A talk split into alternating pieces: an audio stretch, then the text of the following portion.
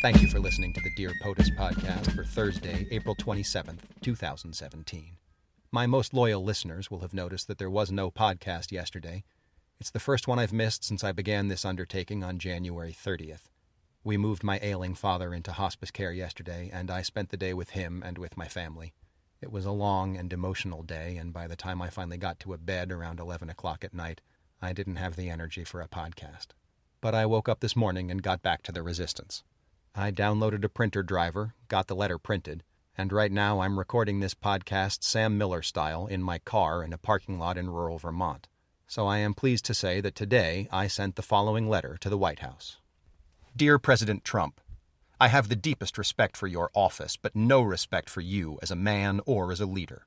Let's be clear from the beginning. The one page tax related document issued by your administration yesterday is not a tax overhaul or even a tax plan. Your single page of tax related bullet points is at best a one percenter's cocktail napkin wish list, and at worst, and I fear at heart, a deeply cynical partisan ploy designed to manipulate your base and create the illusion of action from your ineffectual White House. Yours is not a tax plan, which is just as well, because if it were a plan, it would be a monumentally stupid one.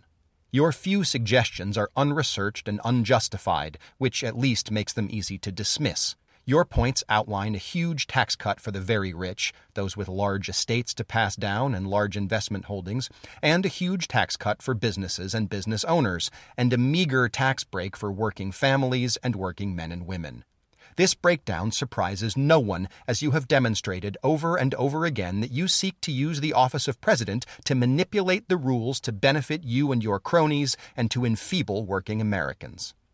The Committee for a Responsible Federal Budget estimates your suggestions would increase the federal deficit by as much as $7 trillion in the next 10 years, while maintaining loopholes and creating new incentives for U.S. businesses to take their money overseas.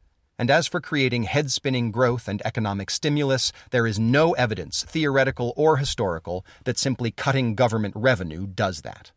Today, I called my representatives in Congress and told them to renew their demands to disclose your personal tax returns and to oppose any new tax rules that would hurt working people or increase the deficit to benefit the wealthy.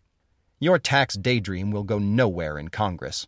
That's good for the American people, but it's probably also good for your image with the minority of Americans who support your idiocy.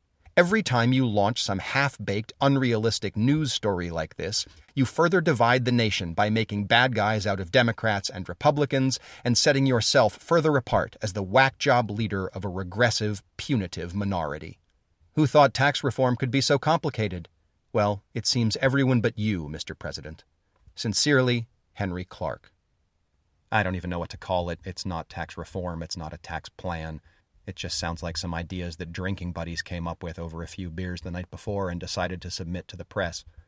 It's also conspicuously like the voodoo hogwash that candidate Trump was spewing on the campaign trail, which is what makes me think that he has no intention of creating policy but simply whipping up his base.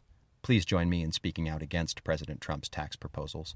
Call your representatives in Congress, tell them to demand President Trump's tax returns, and ask them to oppose these ludicrous taxation daydreams. The number of the main congressional switchboard is 202 225 3121. You can ask for your representatives by name, by state, or by zip code. If you'd like to send your own letter to the President, address it to President Donald Trump, the White House, 1600 Pennsylvania Avenue Northwest, Washington, D.C. 20500. Be civil, be honest, and feel free to copy or borrow from mine. If you appreciate the podcast, please subscribe, rate, and review on iTunes. Those reviews really help bring in new listeners. And you can find me on Facebook at facebook.com slash spring of springs. I'll do my best to talk to you tomorrow. Have a good day.